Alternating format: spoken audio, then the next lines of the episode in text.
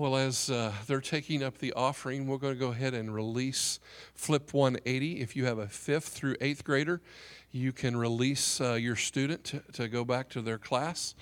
So those can be released.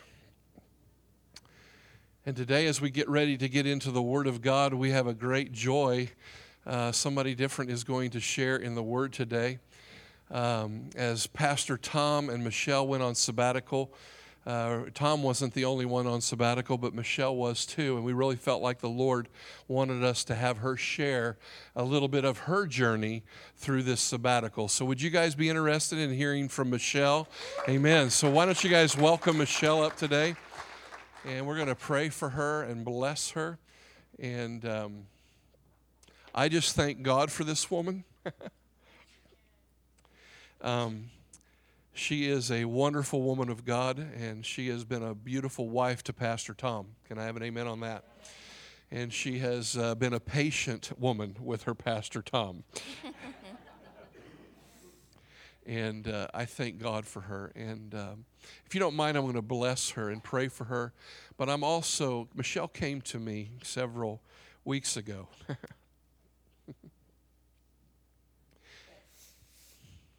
is going to be emotional. And she said, You know, Eric, I would really appreciate it if you would bless me and give me a spiritual father's blessing. She goes, You're my spiritual father.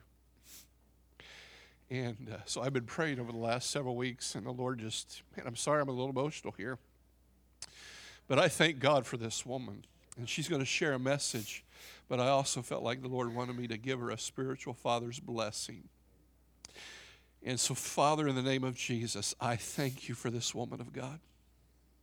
I thank you for this daughter of God. I thank you for this woman who has been faithful through the trials of life. And Father God, I am so proud. Michelle, I am proud of you. I bless you as a spiritual father. I bless you in the name of the Father and the Son and the Holy Spirit. And I break off every generational curse of, uh, of, of, of darkness that has been on your life. There's been things that you've longed for from spiritual authority and even your natural authority from your Father. And the Lord today is giving you a special Father's blessing as you stand before the congregation of, of the Lord. I bless you in the name of Jesus. I break off that orphan spirit, that spirit of rejection that's tried to take you down so many times. And I bless you with the Father's blessing. And I want you to know I love you and I bless you in Jesus' name.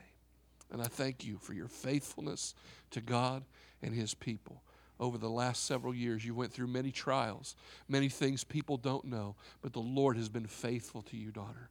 And I bless you to preach the, the King, the Word of God today. I bless you. I give you peace in just knowing that God is with you as you share this word. It's coming out of a heart that has been changed by God. And so we bless you today in Jesus' name. Amen. Uh, Love you. Love you too. Thanks. Mm. Everybody, welcome Michelle Preble. Uh, Amen.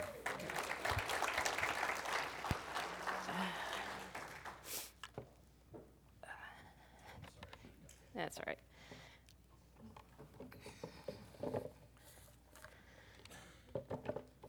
Okay, now that I'm a mess. Um,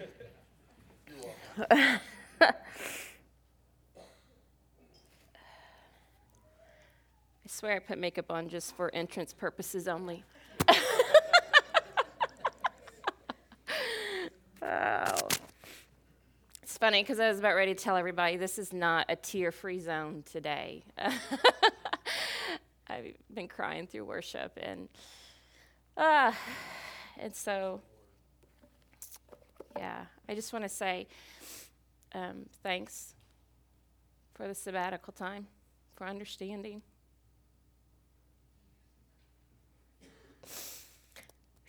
Um, because the Lord really has done a work in my heart and my husband's heart, and He has really brought us from a place of despair and wanting to walk away to life again.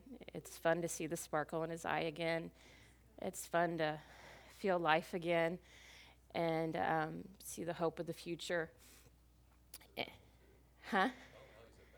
Yes, he's at Bethel this week. That's why he's not here today. He left yesterday morning and um, he's at Bethel for the week and didn't get back till next Saturday late at night. So he's spending time with pastors there and getting more downloads, more things that he needs. Um, he tried to, they were going to do it during his sabbatical and they switched it when it was coming close to the time. So he still went ahead and did it. So just pray that he gets blessed and gets everything he needs from there. Um, uh,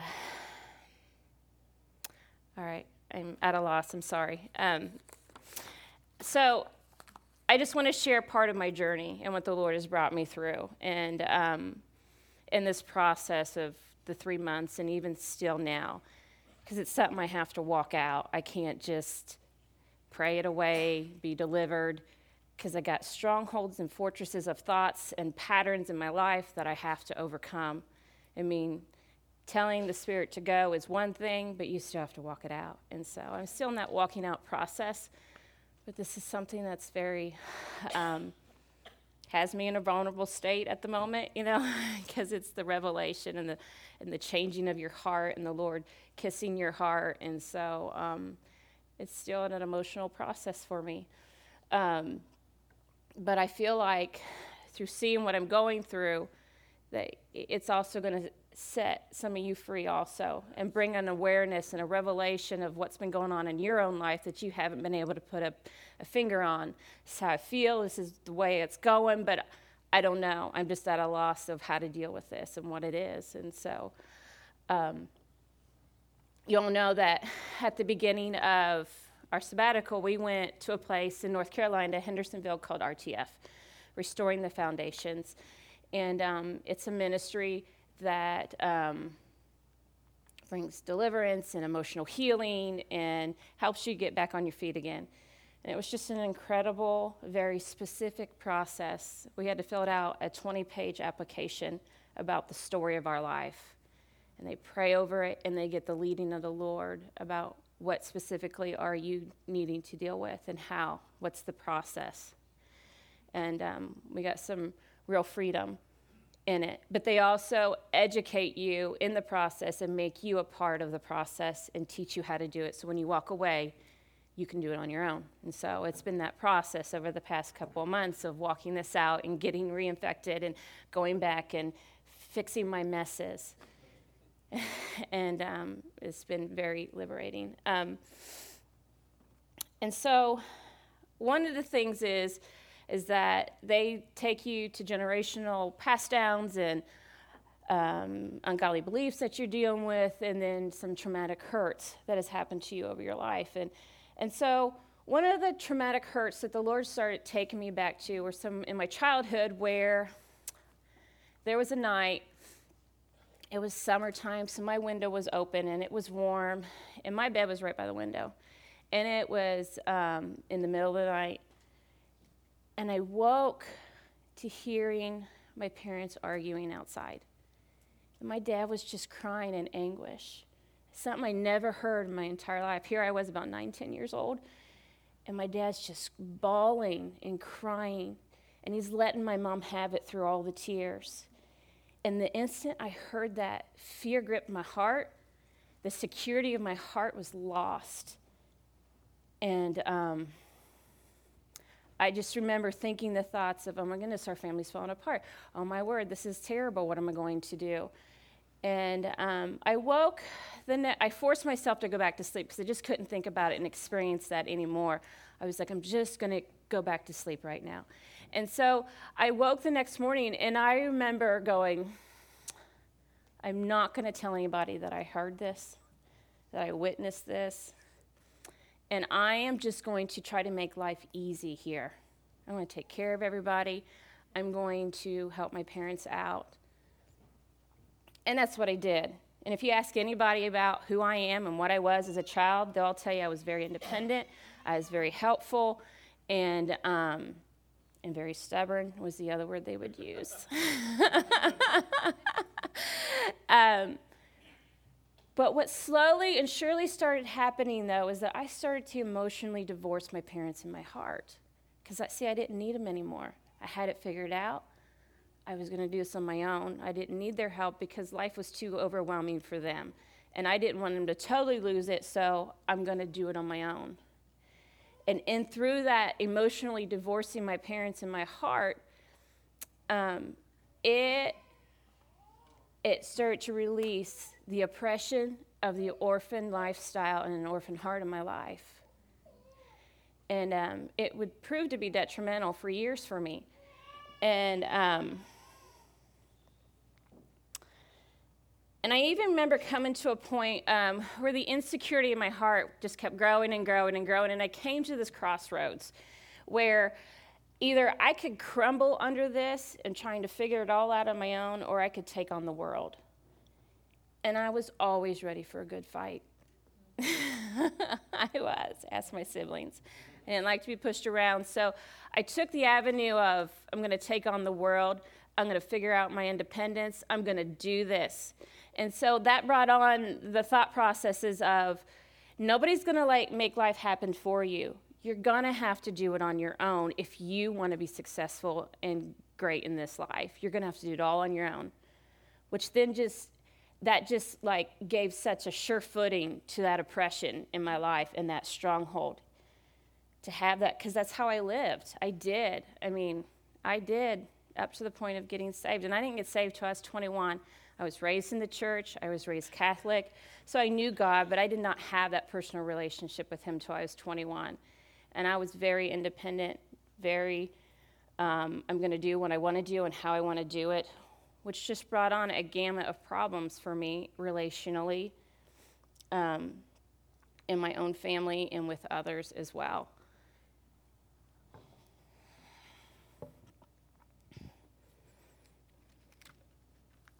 A life of oppression spawned by an orphan heart is common experience of almost every person.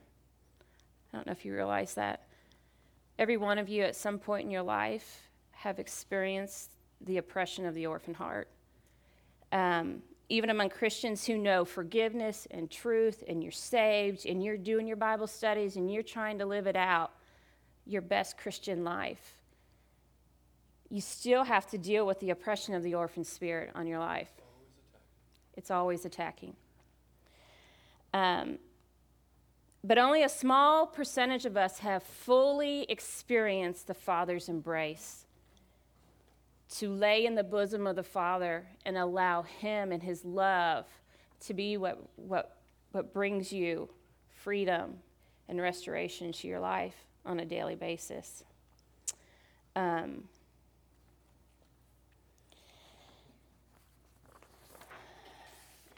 and I just want to go over real quick some of the some of the symptoms, some of the things that may be happening to you to help you identify is this or is this is this active in my life? Is it not? Now this is not an exhaustive list. There were several more that I didn't put on here because I felt like um, you might grow tired of me pointing these out. But the problem is, um,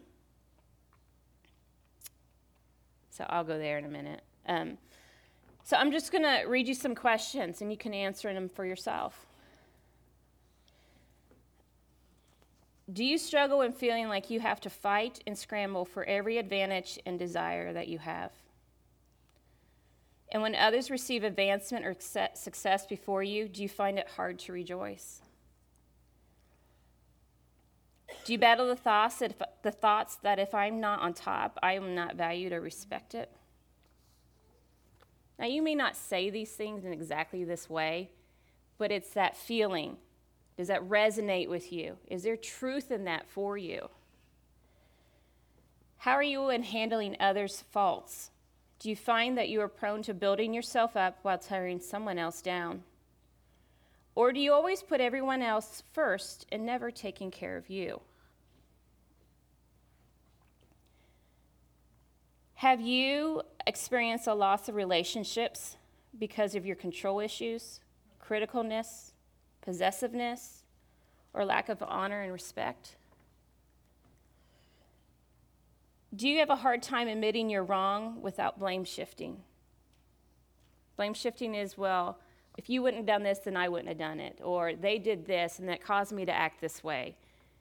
It's if you have an inability to fully own your responsible part in what's going on, then you're a blame shifter. Um, how are you at handling someone bringing you a warning or guidance, advice, counsel? Or somebody just simply walks up to you and says, Hey, I've noticed this about you. Is it a personal offense or rejection to you? How are you ex- at expressing unconditional love? Do you love easier when all are performing the way you want them to? What happens when they don't? Um, do you feel lonely even in the midst of many? Does jealousy come knocking at your door often? Do you get your minutes of Bible study and prayer in, but lack the ability to truly experience the presence of the Father's embrace? Do you suffer with independence and self reliance? Are you convinced that if you want anything, you must do it yourself and no one can do it better than you? In actuality, like I said, we all struggle with the orphan spirit, and we have Adam and Eve to thank you, thank for that. They were walking in sonship. They were walking in the Father's embrace, and they willingly chose independence. Eve was deceived, and Adam chose it. And if you don't know that story, it's in Genesis 3. I'm not going to go there right now. But that's why we all battle with it. That's where it comes from. It is handed to us from birth, and it is something we have to overcome. Um, I've probably struggled with about every one of these in my life at some point or another. They've ug- reared their ugly head, and um, and it's not been fun in this process of trying to get free from it. And I didn't realize until of recent that this is what I've been dealing with for so many years and getting emotional healing and walking out deliverance and freedom in my life. And I can look back and I can go, oh, I remember the first point, Lord, where you pointed this out to me. And we start dealing with this lie. And then I started dealing with this area of freedom. But it hasn't been until the recent that the Lord has been like, Michelle, it's time to kick it to the curb. Like, it is time. You have walked this out and walked it out for so long. I mean, it's probably been 12, 13 years now when I originally started getting emotional freedom in my life. And so it's been a process. Um, I'm sorry, I keep saying um, and I hate that. had a very tired week this week. My child uh, has woke me up many times in the middle of the night and early mornings, and so yeah, love it. And so, uh, okay. Um, and I know some of you may be perplexed by some of this because you go, You're saved, Michelle. You've been adopted by the Father. When you get saved, you're adopted by the Father. You are a daughter of the Lord. You are not an orphan. And that is all true. And I have been walking in my giftings and anointings. But the difference is, is that I have never entered into to sonship with the Father. I could trust God for all this stuff over here, but I would not trust Him with the deep depths of my heart where I felt so naked and vulnerable and exposed. I couldn't go there and allow Him to embrace me in that way, of fully trusting Him with everything that I have. We can do that. We can do that even with our parents. I didn't have crazy parents growing up. I mean, my parents were there for me. You can be in a well to do home. You can have the greatest parents on the earth and still deal with the orphan spirit. And my parents, I could trust them to provide for me in all the ways. They gave me car, they gave me food, they gave me lodging. They never left me homeless. I could say hello to them, I could laugh with them. But when it came to the intimacy of my heart and what was truly going on in the depths of my heart, I could not have those conversations with them. I did not trust them with it. I couldn't leave my heart folded open and trust that they would handle it well. And it, I couldn't do it with the Lord either. I Had a hard time with it. It's not that I didn't have moments of it. I did, but then I would retract and up become my fortress again. So that is the difference. Oh, Chad, I forgot this one. I knew there was a third one. Romans 8:15. I'll give him a minute to put it up.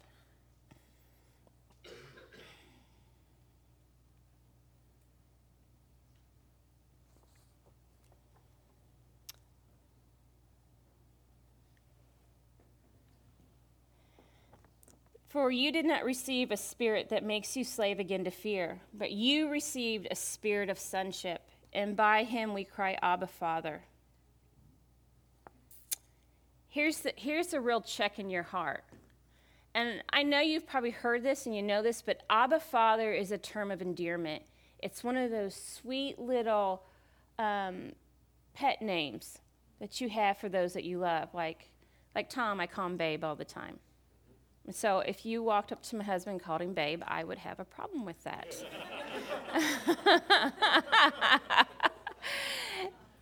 that's my term for him, and that's how we relate. It's the sweet spot of our hearts for each other.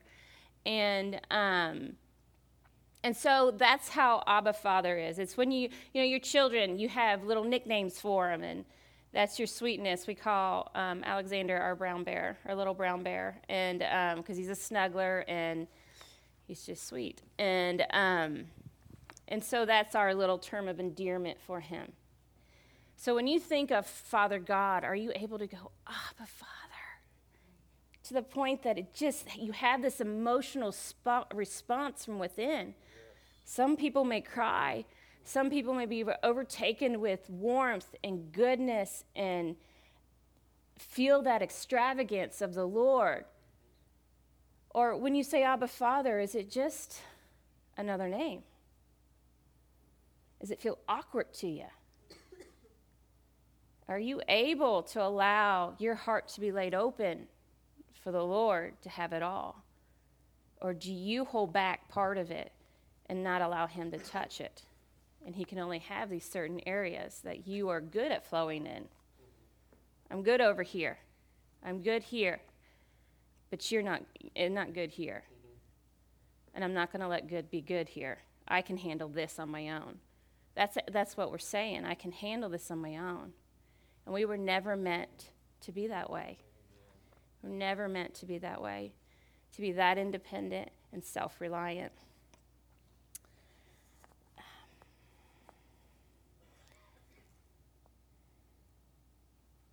And, and few of us have learned how to displace that orphan heart with the heart of sonship and being that beloved son or daughter of the Lord, of really believing that I am the beloved's and He is mine, and I am His. How much do you believe that of yourself? Or do you always believe that life's going to be hard for you?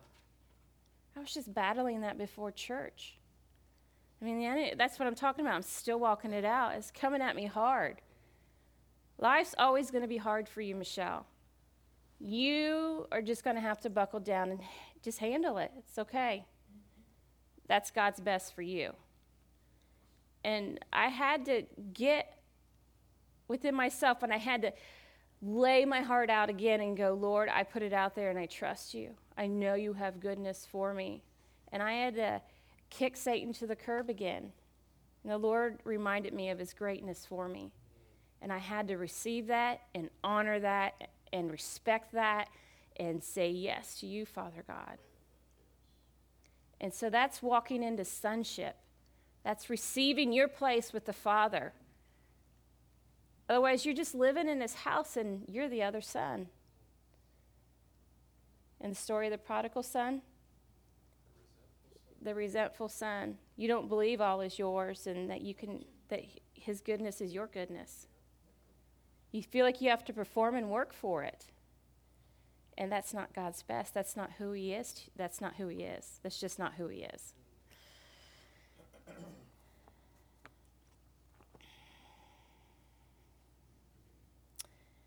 Jeremiah 31 3b.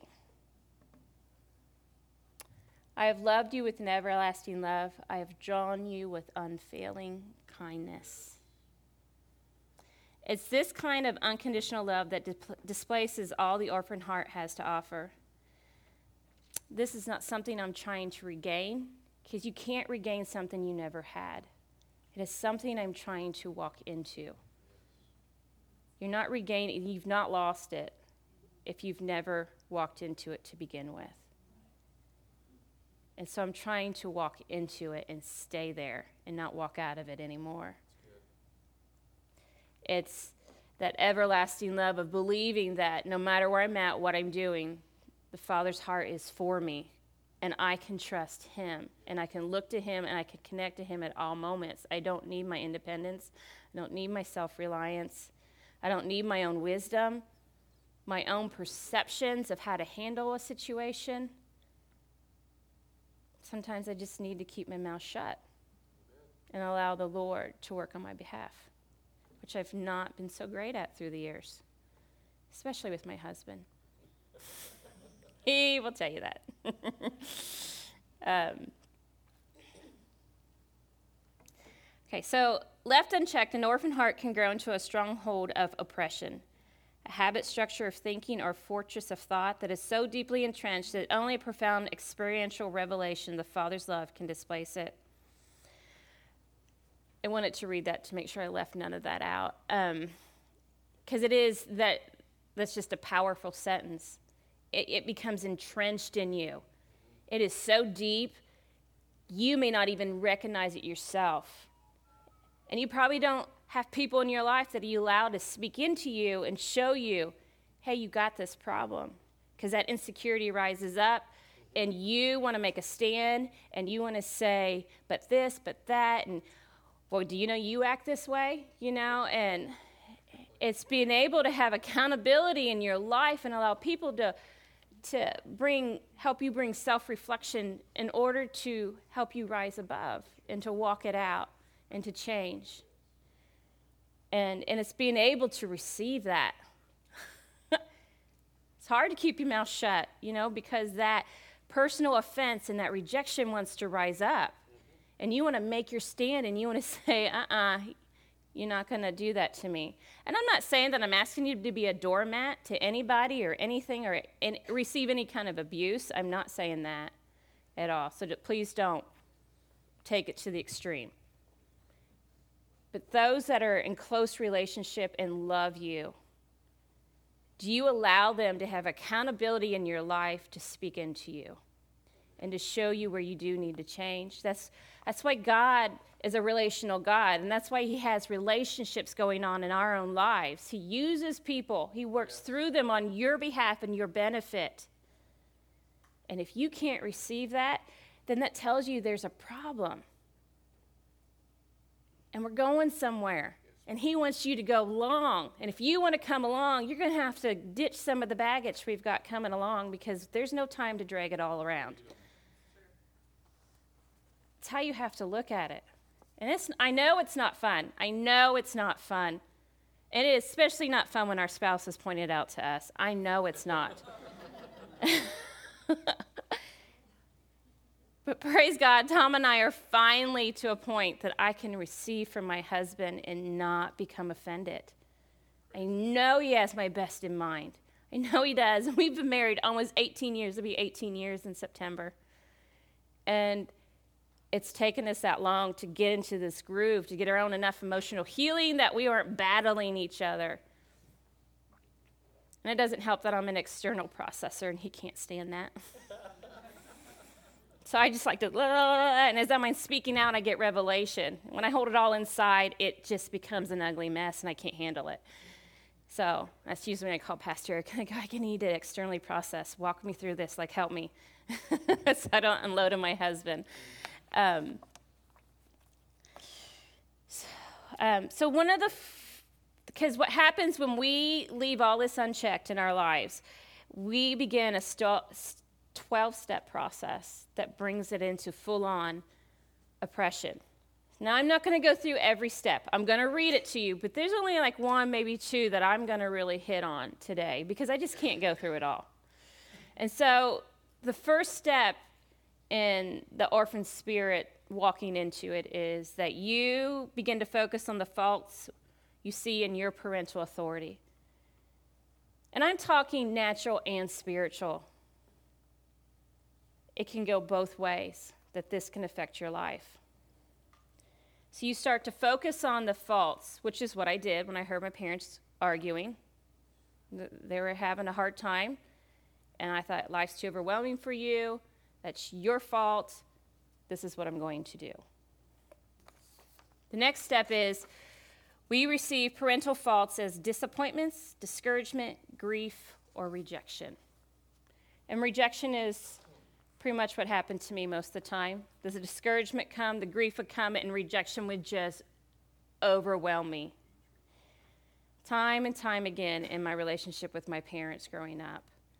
And they weren't terrible people. Again, I say it, my parents are not terrible people. They were just wounded themselves. And you can only give what you have yourself to give and what's been given to you. And that's the other big thing. If you don't have it, you're not going to be able to give it. And so, therefore, those around you, and especially your children, are not going to be able to walk it out, walk things out in the way that you want them to walk it out. You don't want them walking around thinking they're an orphan. If that's, but if that's what you have and that's what you have to give, that's what you're going to give. And that's what they're going to feel, regardless of what comes out of your mouth. And, and the biggest example I have in our family is we've, like, Tom and I realized one of our weaknesses is we understand that mistakes is how you learn. That's how you learn, is by making mistakes. It's just a fact of life. We're just not perfect. We don't get it right every time. Pick yourself up and move on. But because we grew up in a family environment where, where that was just, we got yelled at and, and criticized and spoken to harshly for making mistakes, even though we tell our kids, hey, that's, make mistakes. It's okay. That's part of life. Just learn from them. But I've had a hard time. And Tom's better at it than I am because he has more self control than I do. I'm just an emotionally based person and I react. And I'm getting better at it. But, you know, it's that initial reaction that is what initially comes out. It's what they initially process. And so my initial reaction, one too many times, has been one of upset and anger because of their mistake. Even though I, I, I, I, reel it back in and I go, it's okay, it's okay. You just made a mistake. Just learn from it. It's all right. But see, I still put off that it's not okay, even though what I'm saying. And so you still put off an orphan heart, yep. the symptoms of an orphan heart, even though you're trying your best to not give that to them. You can only give what you have to give. And you can't go beyond that if you yourself do not have it. Which then also, right, which then also reflects upon you guys here as us in leadership. And that's where, you know, like, that's where, and I'm kind of jumping ahead of myself, but I'm just going to go with it. And that's where I personally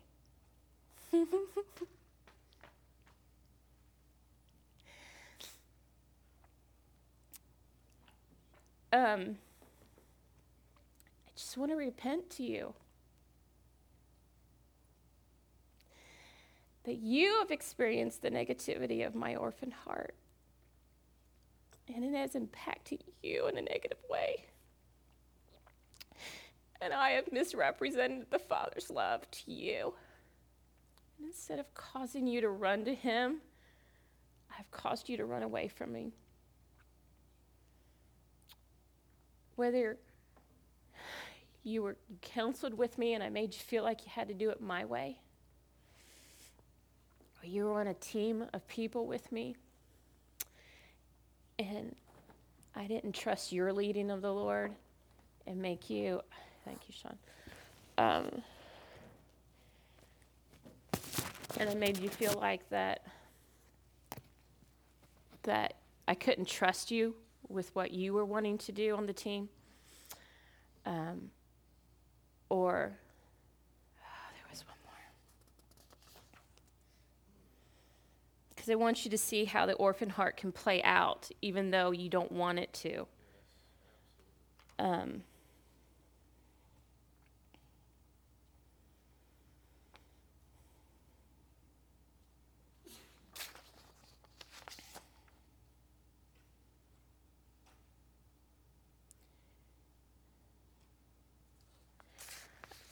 there was a third area. Okay. You counseled with me.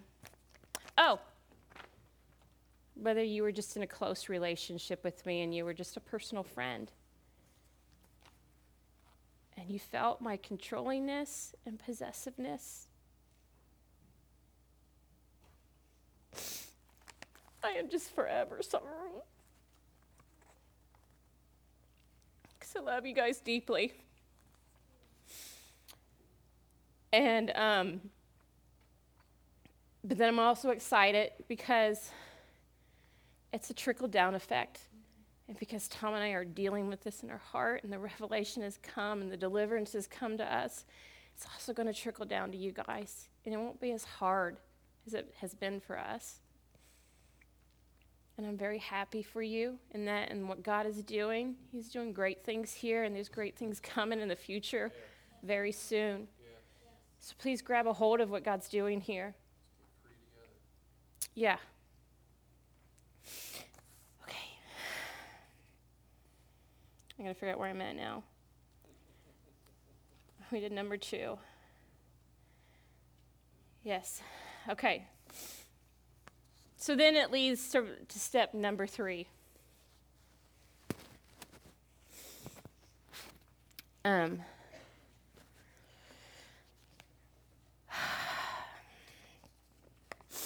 we lose trust, we lose basic trust in parental authority.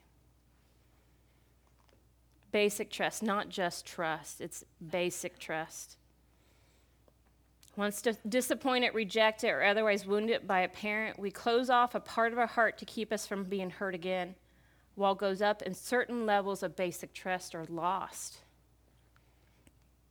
So, Basic trust and trust are two different things. And this is kind of where I want to land for a moment. I want to help bring some revelation to this because this was a big aha for me. Um, for example, if I walk by you with size 15 shoes and I step on your foot, now I'm a kind person, so I say, Oh, I'm sorry, please forgive me. And you're like, Oh, that's fine. You may still trust me as a person, but the next time I walk near you, you're going to retract your foot. Because you're going to be sure that you do not get hurt in that same way again. So, a level of basic trust has been lost. But you still trust me. You can trust me in the other areas. But basic trust, overall trust, just the foundation, the full foundation of trust has been lost.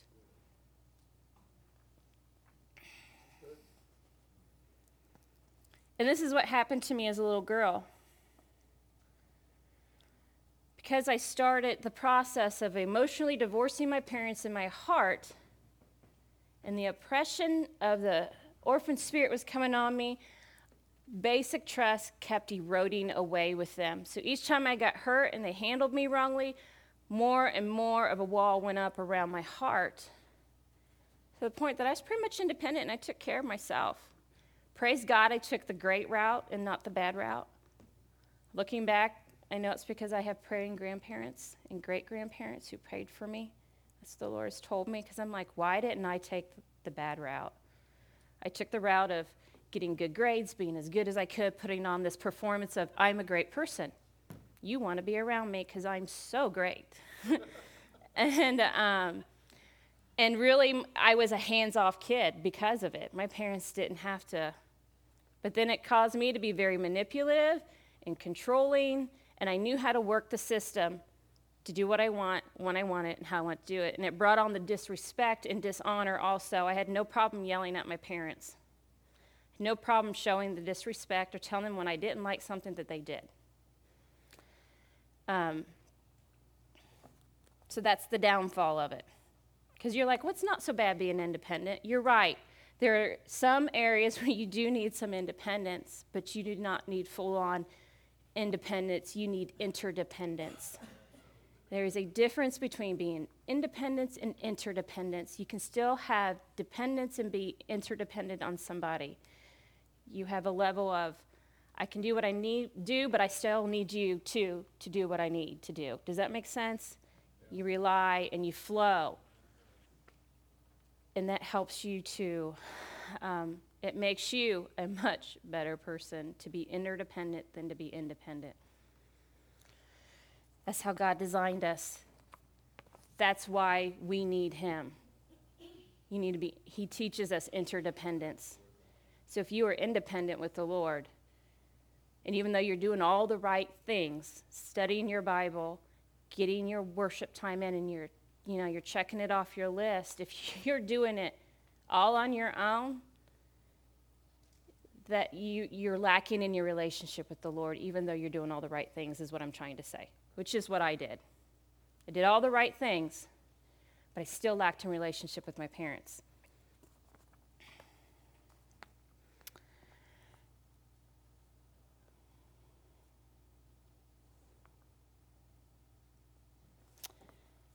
I've, I got to see where I'm in. I'm sorry because I've skipped through and skipped around.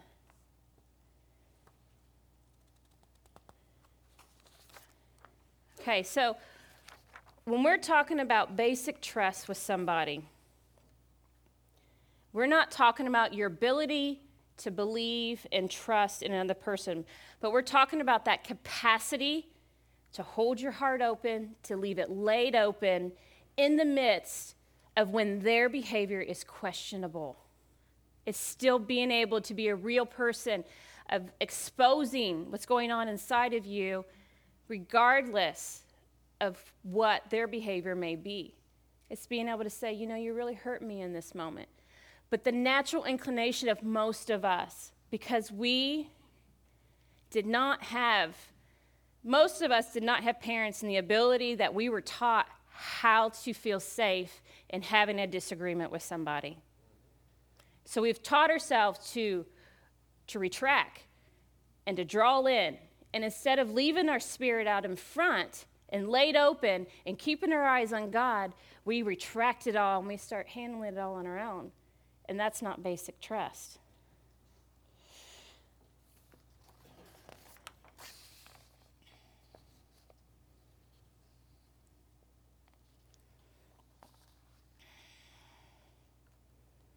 At the center, basic trust is an issue between you and God. And um, it's when you're able to move beyond the weaknesses of others and receive God's love moment to moment.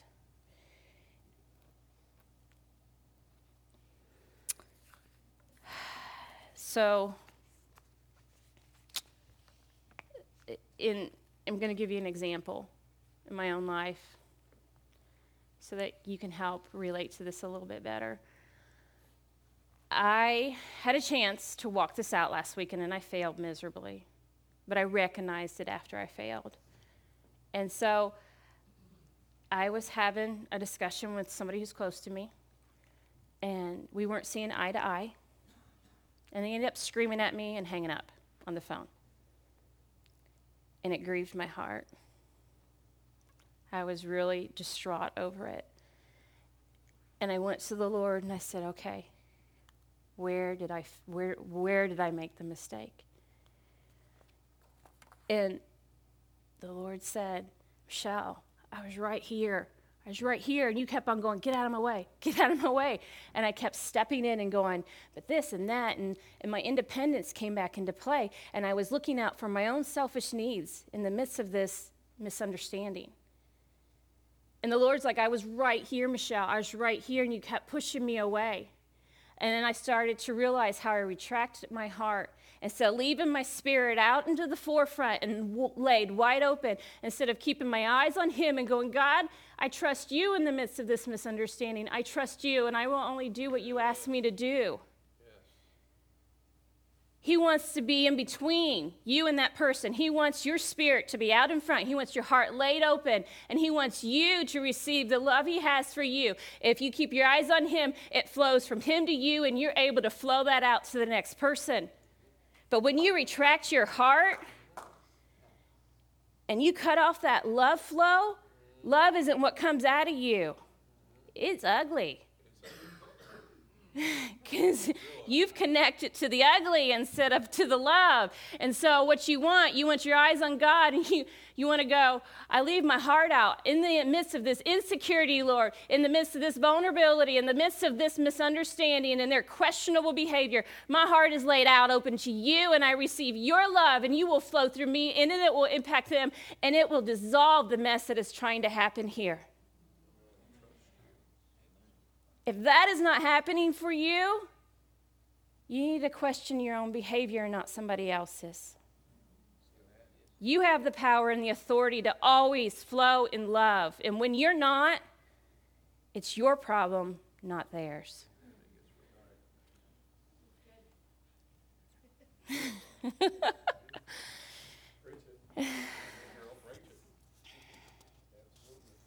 Colossians 3:13 Bear with each other and forgive one another. If any of you have a grievance against someone, forgive as the Lord forgave you. That's a big key here. That's a big key of overcoming the orphan lifestyle, overcoming the orphan heart, is forgiveness and repentance of heart.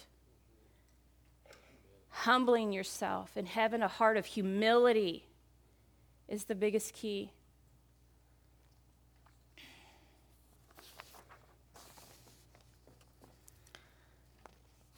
Felt like the Lord wanted me to share how I reconciled this.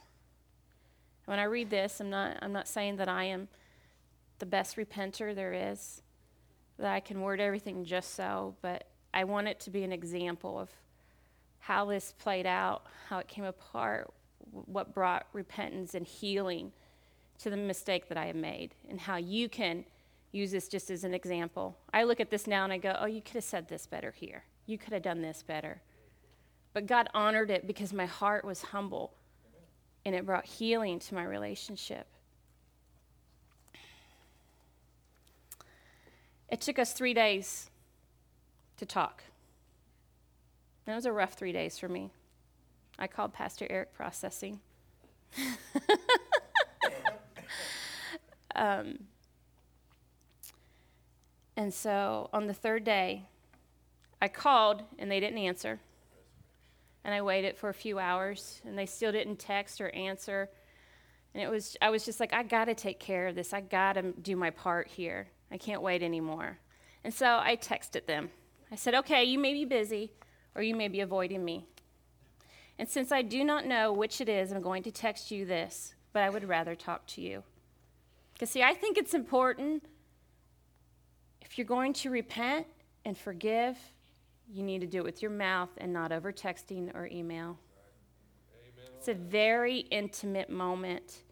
And intimacy cannot happen over texting and email. It's the ability to hold your heart open and be emotional with somebody, and you can't do that over just that. And I know that's hard for so, a lot of you. Texting has become our way of life, and it is breaking down relationships. It is a tactic of the enemy. It serves its purpose in moments, but it is not for everything. If you value somebody, you will pick up the phone or go see them and talk to them.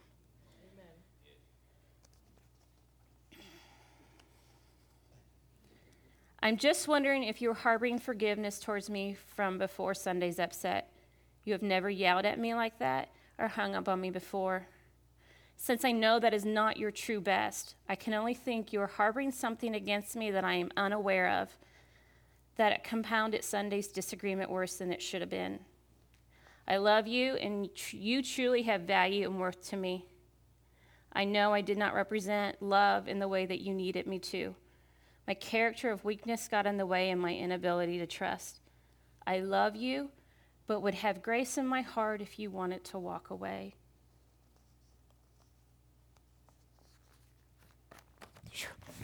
Still pains me that they would choose to walk away from me. And that's not what they, because I love them that much. It's that deep that I love. But I wanted to give them that option out. You're not stuck with me. I love you because I want to. You're not stuck with me. You're not forced to be my friend. It's because I choose to be and because of the Father's love in my heart for you. And I see the value and worth of who you are. That's why I love you not because of what you do or don't do for me. And we worked it out, and it was great. And we were bawling our eyes out. So, um, but recognizing the stronghold at work in your life and repenting for it is how you're going to walk out of an orphan mindset. That's how you battle it. It's going back to people as the Lord brings them up to you and go, I'm sorry. It's going back to parental authority, spiritual parental authority, friendships, relation, any relationships. It was several years ago, it was probably four years ago, that I was still dealing with rejection. In the, I asked the Lord, why did my parents constantly reject them? And he, he grabbed my heart and he said, You rejected them first. Because of your rejection, you felt rejected. I was broken. That all these years I've had a damaged relationship because I rejected them first. And it goes back to that moment. I rejected them in the midst of their weakness. I rejected them. And it led a life of broken relationship between me and them. I could have had so much more. But in my innocent, infantile mind, I rejected them. And so I had to go back and repent to them. And I did, and it was so hard. It was so hard to walk up to it because, again, we don't have intimate conversations. So when I don't have intimate conversations with somebody, it's hard to walk up and have an intimate moment with them. And so, in tears, I said to my dad, I went to them on their own. They weren't sitting together. And I said, I am so sorry if all these years you felt rejected by me. I am so sorry. Please forgive me. I am not going to reject you anymore. And it brought healing. And I did the same thing with my mom. And they both cried, and I knew it. I knew they felt rejected by me, like I didn't need them. The independence showed, and I made it clear. And I was so sorry. And we've had a different relationship since. I, it is. Freedom. Freedom. It also takes the embrace of the Father. So my heart cry this summer became God, I want that. I want that deep revelation of your love. I want you to impact me with your love. Yes. Penetrate to the core of who I am. Drive it home. Yes. Dispel the lies that I may forever walk in that, in that glory, and that I may love your people the way that you love them, God, because I can't right now, and it breaks my heart. It breaks my heart. I have lack of relationship. That's the one thing that was so hard for me over this whole sabbatical experience. Um, I said to Eric, I said, and Tom, Tom was even like, I'm so sorry that you're struggling in your relationships, Michelle. But I know a lot of people were just giving us our space but people bring life to me. I like being around people, I like talking to people, and it, it fuels me. And so when everybody left us alone, it was great for my husband. But I was like, this is not fun. Why is nobody calling me? So I start reflecting on my relationships and seeing where I came up short and what I did wrong, trying to go, what bad seeds have I sown? And that's when I went, God, I don't ever want to be this way ever again. Lord, I beg you. I want an experiential love with you. I want to flow in your love. I want you to download into me. And when I see people, I want that to flow onto them. I want them to have it. I want their lives to be changed and inspired by being around me. I want to just be in their midst and just break things off without even realizing it because it's an overflow of what's happening with you and me. Yes. People get healed because I understand your love, not because I've worked hard to, to, to get all the right things right in the way and now you're healed. It's because I understand your love, and out of the overflow of your love and the understanding of your love, it just exudes from me. It just happens because it's a byproduct. Yes. That's my heart's cry.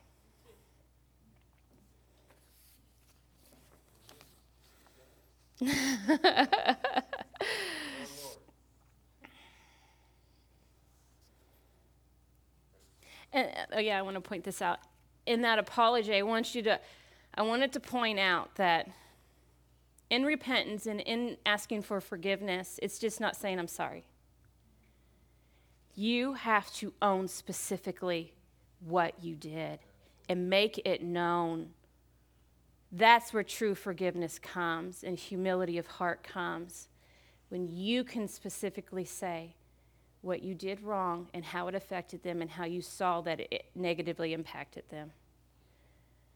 I want you to, that's, that was kind of why I wanted to show the forgiveness part also. And that can be hard if you've never really walked in that. But it is very freeing. Okay, so we're going to move through. So if you have a, I'm going to go quickly now because I know I've exceeded, but I want to, I'm almost done. So after basic trust is lost, we move into a fear of receiving love, comfort, and admonition from others, which I did. It became very awkward for me for doing that. I felt very on the spot and didn't like it. We develop a closed spirit we take on an independent, self reliant attitude. We start controlling our relationships. Our relationships become superficial. Superficial means you can't go deep. You can talk about fun stuff, but you really don't know what's at the core of that person. Um, we develop an ungodly belief that says no one will be there to meet our need. Chelly was li- living that. Chelly felt that all the time.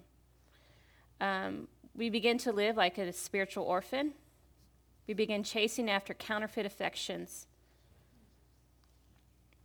And we all know what those are counterfeit affections. Mine was food Nutella on a spoon dipped in chocolate chips.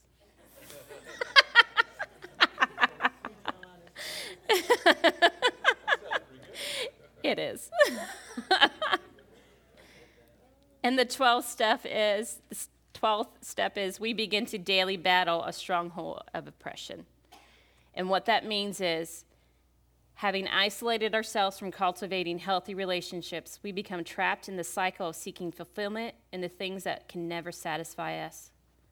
Unable to receive love, acceptance, and admonition either from God or others leads us to a life that becomes a oppressive mix of tension, agitation, anger, bitterness, restlessness, and frustration that eventually leads to oppression.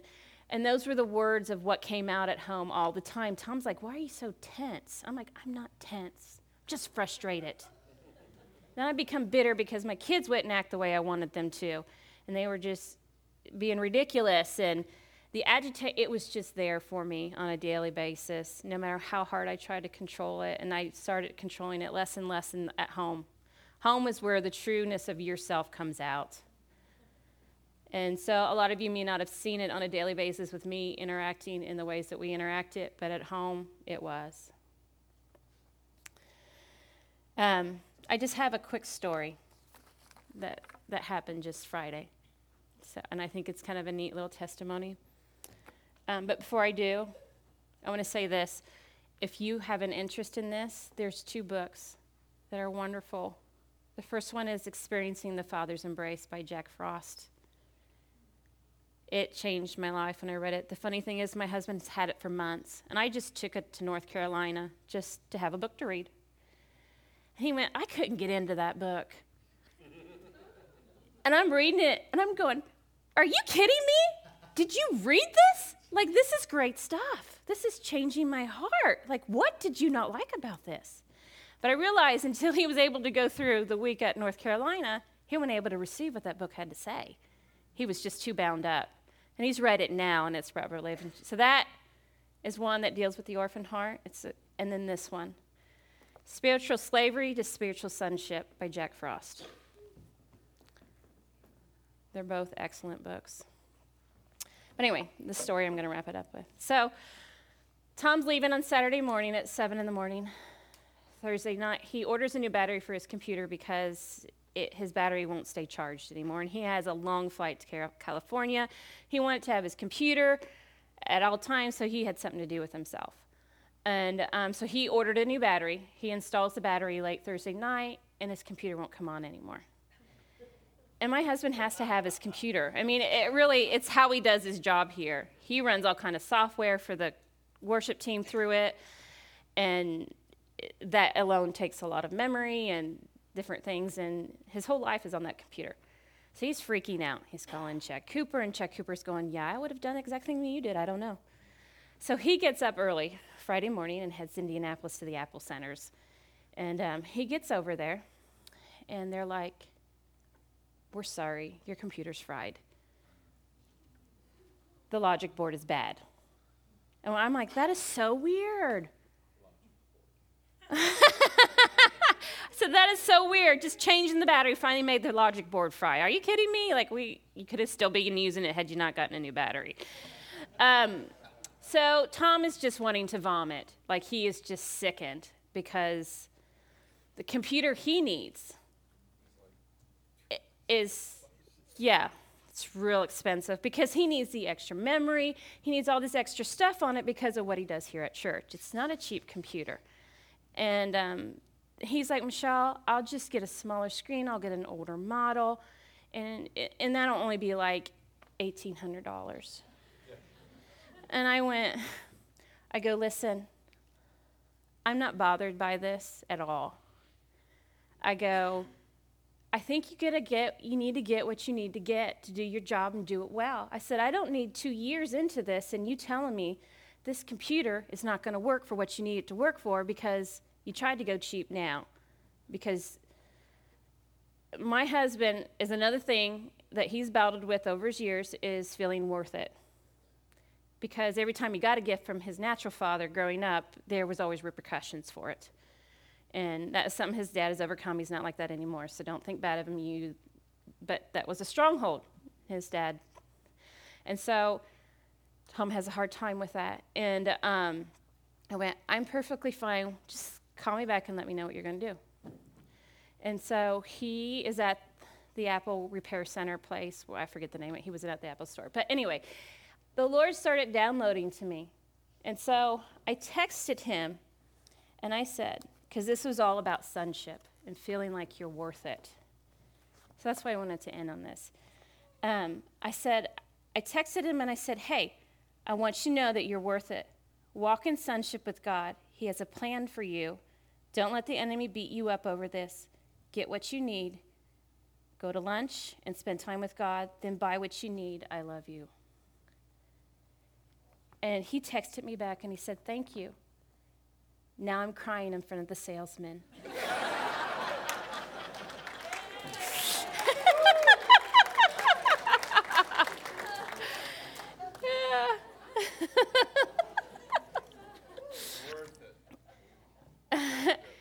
And he did that. I mean, he didn't show up till six in the evening. And he spent time with God. He spent time with a friend from Indianapolis. And um, he got with God. And he called me and he said, Are you sure? And I said, Yeah, I'm sure. You're worth every penny. And it was several thousand dollars for his new computer. It wasn't just 1800 because they had a special order because he needs bigger RAM and just takes a lot of computer to do all this stuff. So, but I just knew it was God's God's timing of freedom. freedom for him. You need to walk in your sonship. It's who you are. I have good things for you. I'll take care of it. It doesn't matter. And that's what I said. I said, God, we'll figure it out. God will take care of it. It doesn't matter. You're worth it. Go spend the money. And so, just that was that. I thought that was kind of neat. So let me pray for you and we'll end this. Lord, I just thank you for today. I thank you for this opportunity to share the testimony of what you're doing in our lives and what's gonna what's coming forth for this church. God bless their hearts. I pray you just bring it to the forefront in their lives, that you keep reminding them of the small steps or the things or the big steps, Lord, that you want them to take in order to walk in sonship with you at a greater degree, a greater level. We love you, Lord. Bless their day. I just ask for a hedge protection around everybody, your bloodline, smoke screens, hedges of protection, Father God. And we just thank you for that. And I ask that everybody be blessed as they go. In Jesus' name. Amen. Go and be blessed. Amen. We're on a journey of freedom, guys. Let's get freedom. Amen. Have a blessed day.